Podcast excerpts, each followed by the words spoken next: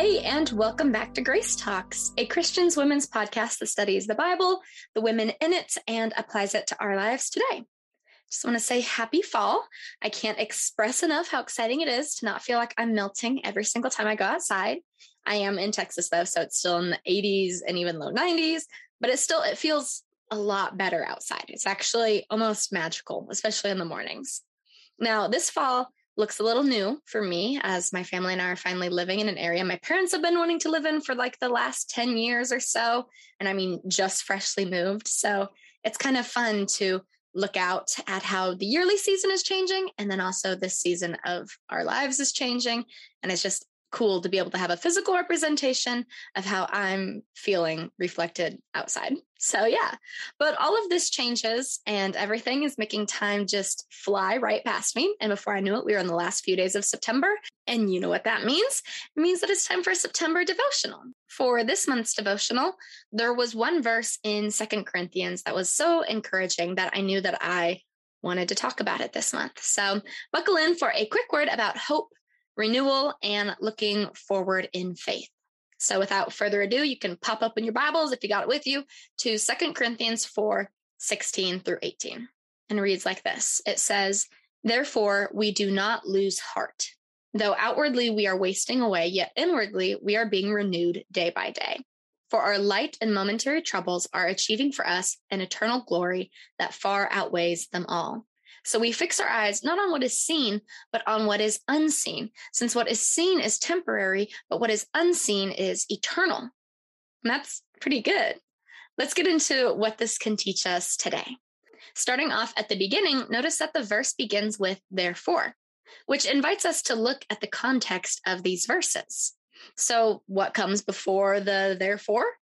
Let me sum up some of his main points right before this. One of the big ones is that there is freedom in Jesus Christ and in his Holy Spirit working in us.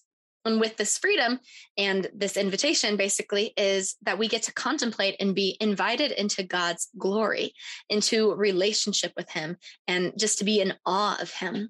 And in the process of that, of when we accept that invitation, we become transformed into His likeness. People say that your personality is likely, largely, a combination of the personalities and characteristics of, say, around the five people that you hang out with the most, which is just to say that who you spend time around is going to tend to be who you imitate, even if you classify yourself as more of an influencer than an influencee. So if you're living in the freedom of Jesus Christ and his Holy Spirit is living in you and you're spending time with him in his word or in prayer and in fellowship, then that means that you begin to look more like him. Second Corinthians 5:17 says, "Therefore, if anyone is in Christ, the new creation has come. The old is gone and the new is here." And with this transformation that a believer experiences, it sets them up to be able to handle difficulties in a different way than a non believer can. There's this different kind of hope and strength associated with someone who's living in the freedom Christ provides, who has a different perspective on life and death and victory and defeats. In fact, the next big takeaway from the section before our therefore, at least for me, is in verses seven to nine when Paul says, But we have this treasure in jars of clay to show that this all surpassing power is from God and not from us. We are hard pressed on every side, but not crushed. We are perplexed, but not in despair. We are persecuted, but not abandoned. We are struck down, but not destroyed. And this treasure that Paul talks about is referring to the power of God that lives inside us, us being the jars of clay. We face all of these things in our life, but we're not crushed. We're not in despair. We're not abandoned. We're not destroyed. Our physical forms are ever taunted with death and hurt and despair, but Jesus's life is also being revealed in our mortal bodies, which means that while death is at work in the world, life is at work in us. And that's verses 11 through 12, basically, as I understand it. So now that this therefore has a little bit more of an oomph to it, let's go ahead and reread uh, chapter 4, verses 16 through 18. It says, Therefore, we do not lose heart. Though outwardly we're wasting away, yet inwardly we are being renewed day by day. For our light and momentary troubles are achieving for us an eternal glory that far outweighs them all. So we fix our eyes not on what is seen, but on what is unseen, since what is seen is temporary, but what is unseen is eternal. Therefore, we do not lose heart because we we know that life is at work in us because we know Jesus has resurrection power and promises a place with him in heaven. We don't lose heart. Other translations say, so we don't lose courage. So we aren't depressed. We're not giving up. We are not daunted.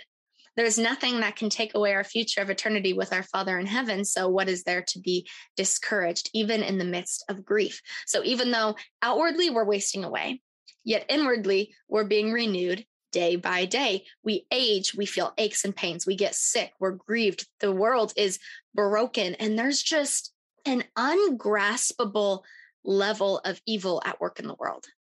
But inwardly, our inner man is being renewed by the Holy Spirit day by day. Ephesians 3:16 says that he would grant you according to the riches of his glory to be strengthened with might through his spirit in the inner man. Romans 12:2 says, "Do not conform to the pattern of this world, but be transformed by the renewing of your mind."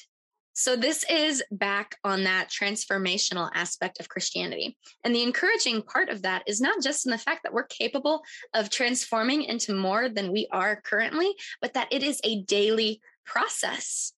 In Luke 9:23, Jesus says, "Whoever wants to be my disciple must deny themselves and take up their cross daily and follow me." Daily we follow Jesus. We choose him above everything else. And that return for daily fellowship with our Savior is that we become more like the one that we're around. That's where the Holy Spirit has this free range to move in your life to renew you daily. And it's a gorgeous, it's a gorgeous cycle of intimacy with God and becoming more like him and then growing closer to him and then growing into a more ma- mature believer with greater intimacy and a stronger walk in your faith. And this transformation leads into the hope that we have. It grows our faith. And our faith reminds us that even in the heaviest and longest lasting of our troubles, it's nothing compared to the eternal and unending glory awaiting us. And this transformation leads into the hope that we have. It grows our faith. And our faith reminds us that even in the heaviest and longest lasting of our troubles, it's nothing compared to the eternal, unending glory that's awaiting us. So we fix our eyes not on what is seen, not on what is painful and physical and worldly or even tempting and desirable, but temporary, and on what is unseen, the spirit of our perfect Father, our secured futures of heaven and worship and righteousness and holiness and love and goodness. Because what is seen is temporary, but what is unseen is eternal. It lasts forever. And we are a people who live by faith and not by sight because this world and everything we crave and desire is passing away. But whoever does the will of God lives forever and lives in that eternal goodness that right now we can't see, but one day we will live within. The trouble and hurt of this world makes us look beyond this life in hope of the next. And to stay on the encouragement that I feel in my heart, I want to read you Isaiah 35, which is prophesying of the coming of Jesus and the day of his kingdom when he arrives on earth to right every wrong and fix everything that we broke. Isaiah 35 reads like this, and it's titled Joy of the Redeemed, which I just think is awesome. So it says, The desert and the parched land will be glad. The wilderness will rejoice and blossom. It's going to burst into bloom. It will rejoice greatly and shout for joy. The glory of Lebanon will be given to it, and the splendor of Carmel and Sharon will be will see the glory of God, the splendor of our God. That one's a lot of places and a lot of things, but it's based, but it's basically saying the desert is going to bloom.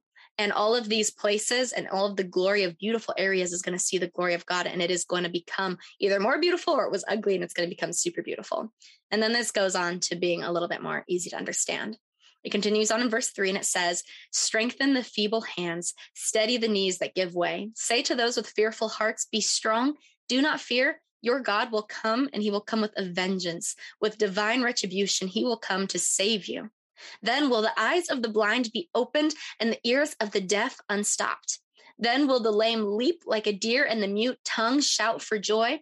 Water will gush forth in the wilderness and streams in the desert. The burning sand will become a pool the thirsty ground bubbling springs. and the haunts where jackals once lay, grass and reeds and papyrus will grow. And a highway will be there, and it will be called the way of holiness. It will be for those who walk on that way. The unclean will not journey on it, wicked fools will not go on about it. No lion will be there, nor any ravenous beast. They will not be found there, but only the redeemed will walk there, and those the Lord has rescued will return. They will enter Zion singing. Everlasting joy will crown their heads. Gladness and joy will overtake them, and sorrow and sighing will flee away. And that is a picture of heaven. And when everything that is broken will be righted and put back into the will of God. So let's go ahead and pray. Dear Heavenly Father, thank you so much for being a God who offers us such hope, who is a God who desires greater intimacy with us, who wants to walk alongside us in this life. Jesus, thank you for offering us a glimpse at hope and of excitement for the world to come. Jesus, thank you for reminding us constantly in your word that not only are we not alone, but there are better days ahead that in every single thing that has been upset in this world from sin and evil and hurt and pain from the things that humans have broke god and the things that the enemy has antagonized. Jesus thank you so much for being someone who gives us gives us glimpse of heaven who gives us glimpses of places where there will be no blind who cannot see or deaf who cannot hear or hurting that are still crying their tears jesus but that you will wipe every tear from our eyes and you will bring us to a place of beauty, a home for us, a place of worship and goodness, an absence of darkness, and that is fueled by your light. Jesus, thank you so much for giving us a hope. Thank you so much for building our faith, for requesting that we draw near to you and giving us that choice so that you may draw near to us. And Jesus, I pray for every single one listening to this, God, that you build us up within us a cycle of faith where we are renewing and being renewed by the Holy Spirit each day so that it's easier to pick up the cross and follow you. And in return, it renews us and it builds us up further. Jesus, I pray for this constant cycle of greater intimacy with you and walking better according to your law and greater intimacy and growing closer to you and looking more like the Father that created us. Jesus, we love you. We pray for a week of growing closer to you and we thank you for every way that you have been moving in our lives. It's in Jesus' name that we pray. Amen. Okay. Um, as for additional readings, I only have a few mentioned, but they're whole chapters. So I figured I'd keep it short. I really encourage reading the entirety of Second Corinthians 4 through 5. It can be a little bit difficult, but if you break it down with some Bible studies, it helps a lot. And there's just a lot of truths within there that are really encouraging. And then another one is Romans 12. I love Romans 12. I always encourage reading Romans 12, and I'm going to encourage it again this week. And then First John 3, I think is really awesome after reading those two. So, yeah, that's it. Thank you for joining in as God is constantly teaching me new things. And feel free to reach out on any of my social media platforms if you have questions, you want to talk, or you have a prayer request. Remember that God loves you. I love you. You are important, you have worth, and you have a purpose. I'm signing off. Bye.